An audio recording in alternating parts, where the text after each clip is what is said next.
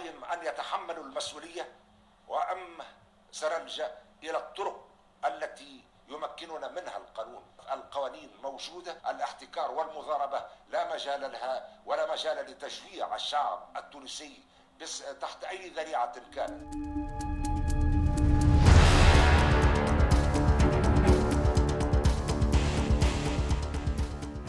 أهلا بكم. مضى 15 يوما تقريبا على تلبية قيس سعيد رئيس الجمهورية التونسية لنداءات أبناء شعبه بتجميد أعمال البرلمان التونسي ورفع الحصانة عن كل نوابه من أجل محاسبتهم خاصة أولئك الذين تحوم حولهم شبهات فساد. عزل رئيس الحكومة التونسية هشام المشيشي، تجميد أعمال البرلمان، ورفع الحصانة عن كل النواب كانت ثلاث خطوات شديدة الجرأة في تاريخ قيس سعيد منذ توليه رئاسة تونس.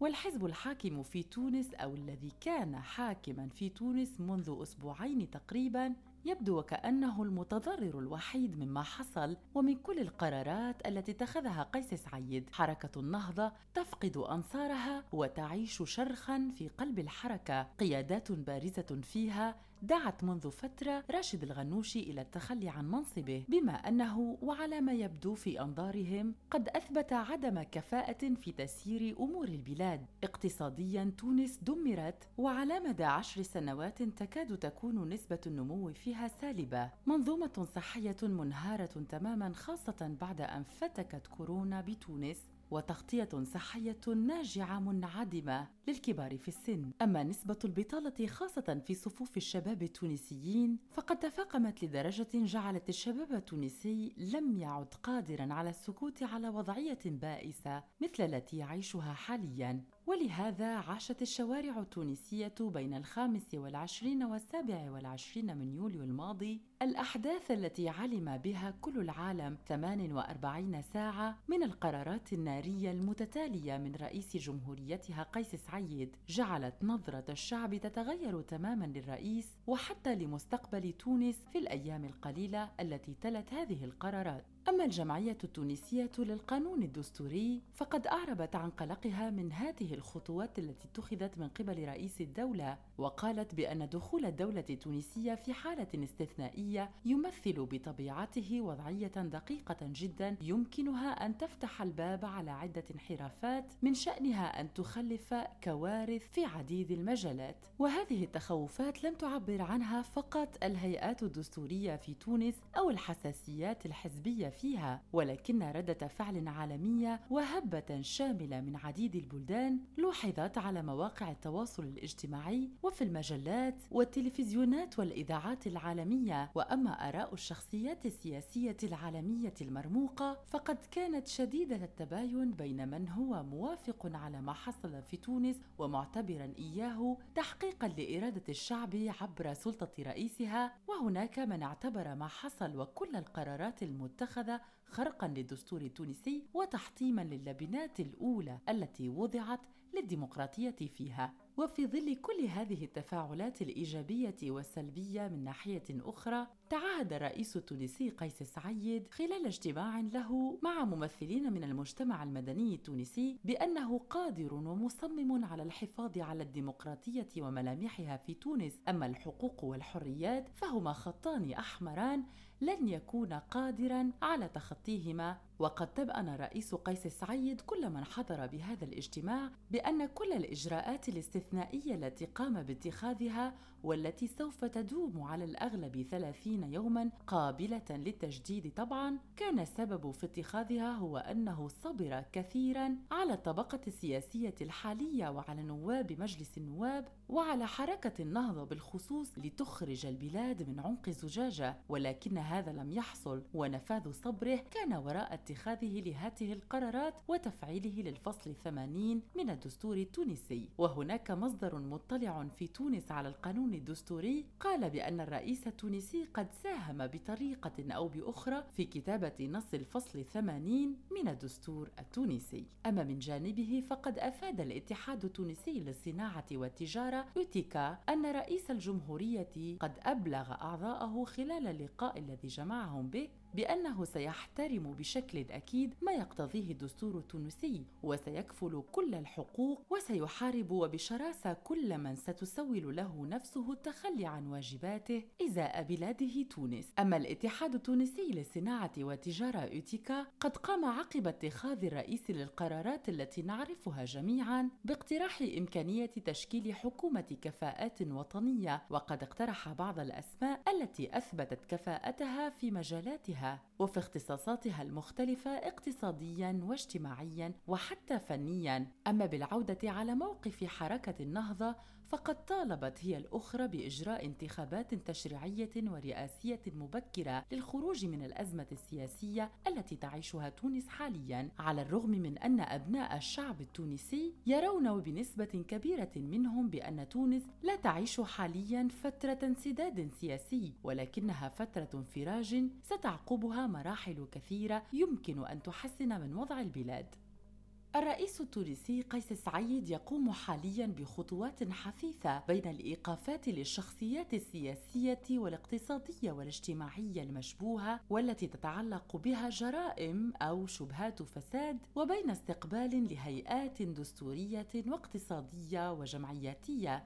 يمكنها أن تخدم البلاد في المراحل القادمة لإرساء صورة جديدة لتونس في المجتمع العربي والعالمي على حد سواء. ومن بين خطواته الحثيثة قام الرئيس قيس سعيد بدعوة الجمعية المهنية التونسية للبنوك والمؤسسات المالية كي يحث ممثليها في قطاع البنوك والمؤسسات المالية إلى بذل جهد إضافي في هذه الفترة الاستثنائية التي تمر بها البلاد والوقوف إلى جانب تونس. وفي صف الشعب التونسي التونسي وذلك عبر التخفيض في نسبة الفائدة المعمول بها كي يعود جزء منها إلى المجموعة الوطنية لخدمة مشاريع مستقبلية يمكن أن تنهض بالاقتصاد التونسي. ومن ناحية أخرى وفيما يخص الإقالات والإيقافات نشرت صحيفة لوموند الفرنسية خبرا عن أن الرئيس التونسي قيس سعيد قد سعى منذ انتخابه رئيسا للبلاد إلى الاعتماد على الجيش التونسي الذي ظل يحافظ على علاقات محايدة مع السلطة وذلك منذ أن تم إنشاؤه سنة 56 وخمسين وتسعمائة وألف تاريخ استقلال البلاد التونسية. والتقرير قال في مضمونه أن تسلسل الأحداث ودور الجيش كانت لهما رمزية كبيرة في الأزمة السياسية التي تشهدها تونس منذ 25 من يوليو الماضي إذا أمكننا اعتبار ما حصل أزمة سياسية. وإلى جانب العلاقة الوطيدة التي يحرص قيس سعيد على أن تتواجد بين الجيش التونسي وأبناء الشعب التونسي وكذلك السلطة التنفيذية تحول رئيس الجمهورية قيس سعيد في مناسبات عديدة إلى مقر وزارة الداخلية. آخرها كان يوم الرابع من أغسطس الجاري وأشار في لقائه بالمكلف بتسيير وزارة الداخلية على حرصه على زيارة مقر الوزارة لشكر كافة المنتسبين المنتسبين إليها على دورهم الوطني الصادق لطمأنة كل تونسيين خاصة في الثمان وأربعين ساعة الفاصلة بين الخامس والعشرين والثامن والعشرين من شهر يوليو الماضي. وقال بأن تونس تحتاج لكل الحساسيات ولكل أبناء شعبها ولسلك الأمن والجيش بكافة أعضائه للمحافظة على استقرارها وبناء مستقبل جديد لتونس. وقال بأنه سيمنع كل محاولات التسلل إلى مفاصل الدولة التونسية وسيقوم بتفتيتها من الداخل إذا حاولت المس من وزارة الداخلية وتوظيفها لمآرب شخصية وأكد في هذا السياق على حيادية المرفق العمومي الذي سيكون هدفه الوحيد دائما وأبدا حماية أبناء الشعب التونسي. وفي ذات الزيارة التي تابعتها عديد وسائل الإعلام التونسية والعالمية كذلك ذكر الرئيس بأن تونس دولة قانون وبأن كل التونسيين سواسية أمام هذا القانون. ولن يتم التعرض لأي كان ما لم تكن متعلقة به قضايا أو شبهات فساد. وشدد على أن الصلح لا يكون إلا مع الشعب فقط. وقال بأن الخطر الحقيقي الذي يتهدد الدولة التونسية هو محاولات تقسيم المجتمع إلى مواقف وتيارات. أما بالغوص أكثر في حياة التونسيين والقرب منهم خاصة في معيشتهم اليومية وتأمينهم لحاجياتهم الغذائية بالأساس فقد طرح رئيس الجمهورية التونسية قيس سعيد سؤالا مدويا قائلا ما معنى كل هذا الغلاء في تونس؟ ما معنى أن الفلاح يمكنه بيع الطماطم بثلاثمائة مليم مثلا ونجدها في الأسواق بستة أضعاف ثمنها؟ جاء هذا خلال زيارة الرئيس قيس سعيد مؤخرا لوزارة التجارة. زيارة حذر خلالها كل محتكري السلع والمتحكمين في مسالك التوزيع مما يتسبب في غلاء الأسعار وقال بأنه سيكون صارما في محاسبتهم. وتوجه مجددا رئيس الجمهورية إلى منظمة الأعراف قائلا بأنه يعرف كل أشكال الاحتكار والمخازن التي تتم فيها عمليات احتكار السلع من خضر وغلال وهو أمر لا يمكنه قبوله. ووجه رئيس الجمهورية نداء سلميا لكل هؤلاء كي يتوقفوا حالا عن هذه الممارسات حتى تعود للشعب التونسي مقدرته الشرائية التي تحفظ كرامته وكرامة أبنائه. أنا هنا في مقر هذه الوزارة أتوجه أولا بالشكر لكل العاملين فيها للوطنيين الصادقين الثابتين المؤمنين بتونس وبالدولة الوطنية التونسية. أتوجه أيضا من هذا المكان وسأتحدث إليه بعد قليل السيد رئيس الاتحاد الاتحاد التونسي للصناعة والتجارة الذي لعب دور وطني وتم التخفيض في الأسعار وجئت إلى هنا في هذا الوقت بالذات لأتوجه إلى إليكم بصفتكم مشرفا على التجارة. هو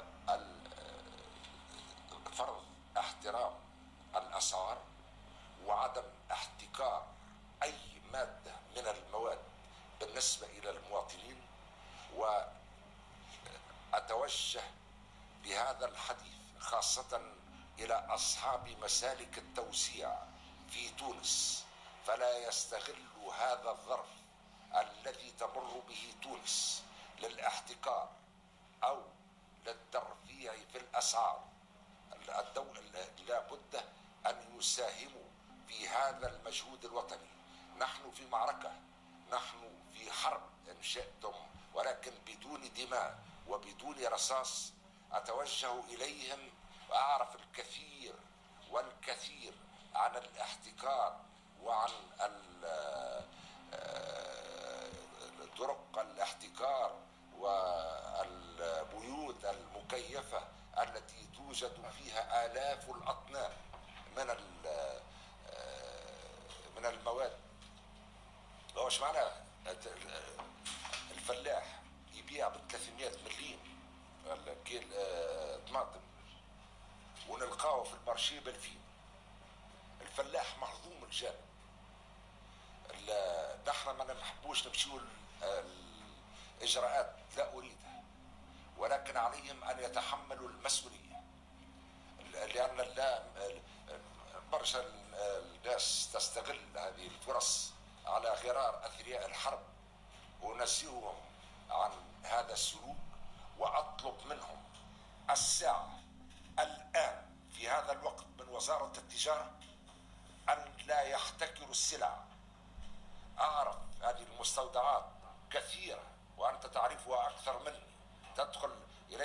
الشاحنات ويحتكرون البضائع لتجويع المواطن يقدسون المليارات.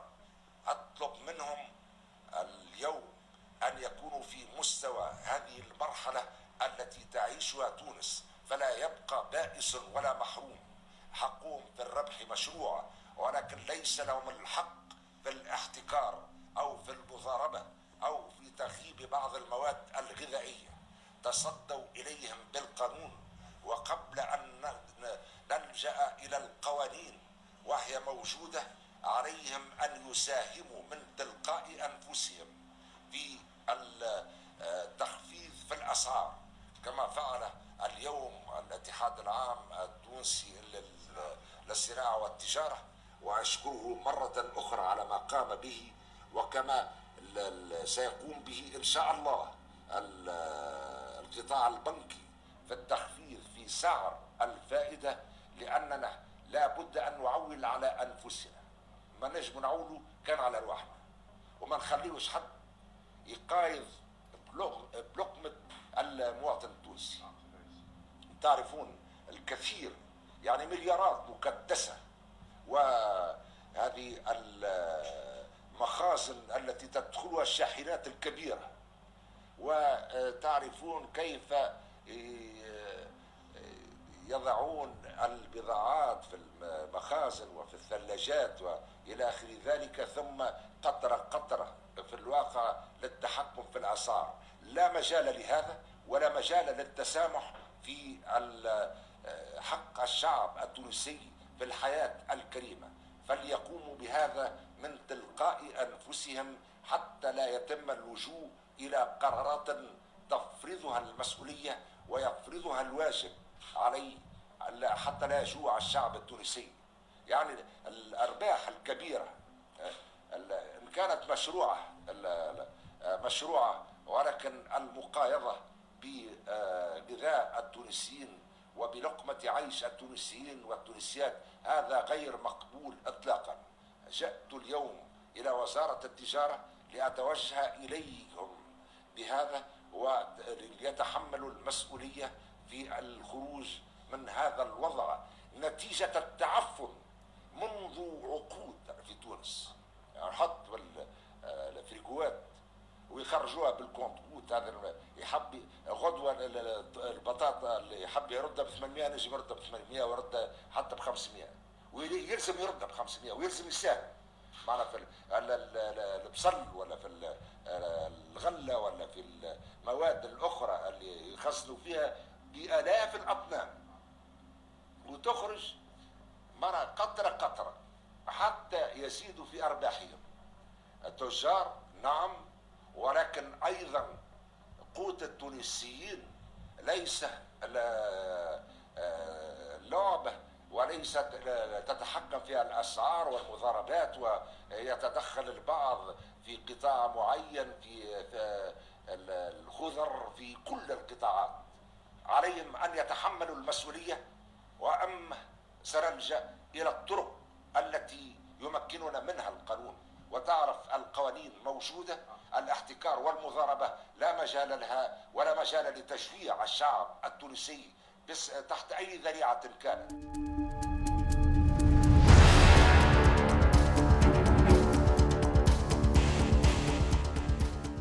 وفي ظل مواصلة رئيس الجمهورية التونسية قيس سعيد لسلسلة من التكليفات الجديدة والإيقافات الجديدة كذلك، فقد قام هذا الأخير بتعيين مجموعة من الشخصيات السياسية المقتدرة بمناصب مختلفة مثل السيد مصطفى عون النابلي مستشارا لدى رئيس الجمهورية مكلفا بالشؤون الأوروبية والسيدة يمينة محمود متصرفة عامة في الوثائق والأرشيف كلفت بمهام مدير عام للإدارة المركزية برئاسة الجمهورية. وقد كلف السيد نزار عياد وهو متصرف عام بمهام مدير عام إدارة المركزية المركزية برئاسة الجمهورية. كما كلف العميد القاضي السيد منير عبد النبي بمهام وكيل الدولة العام مدير القضاء العسكري. ومن ناحية أخرى وفي سلسلة الإيقافات وعمليات تحجير السفر فقد قامت رئاسة الجمهورية بإصدار قرار لتحجير السفر على توفيق عباس وهو المدير العام للوكالة الوطنية للتبغ والوقيد.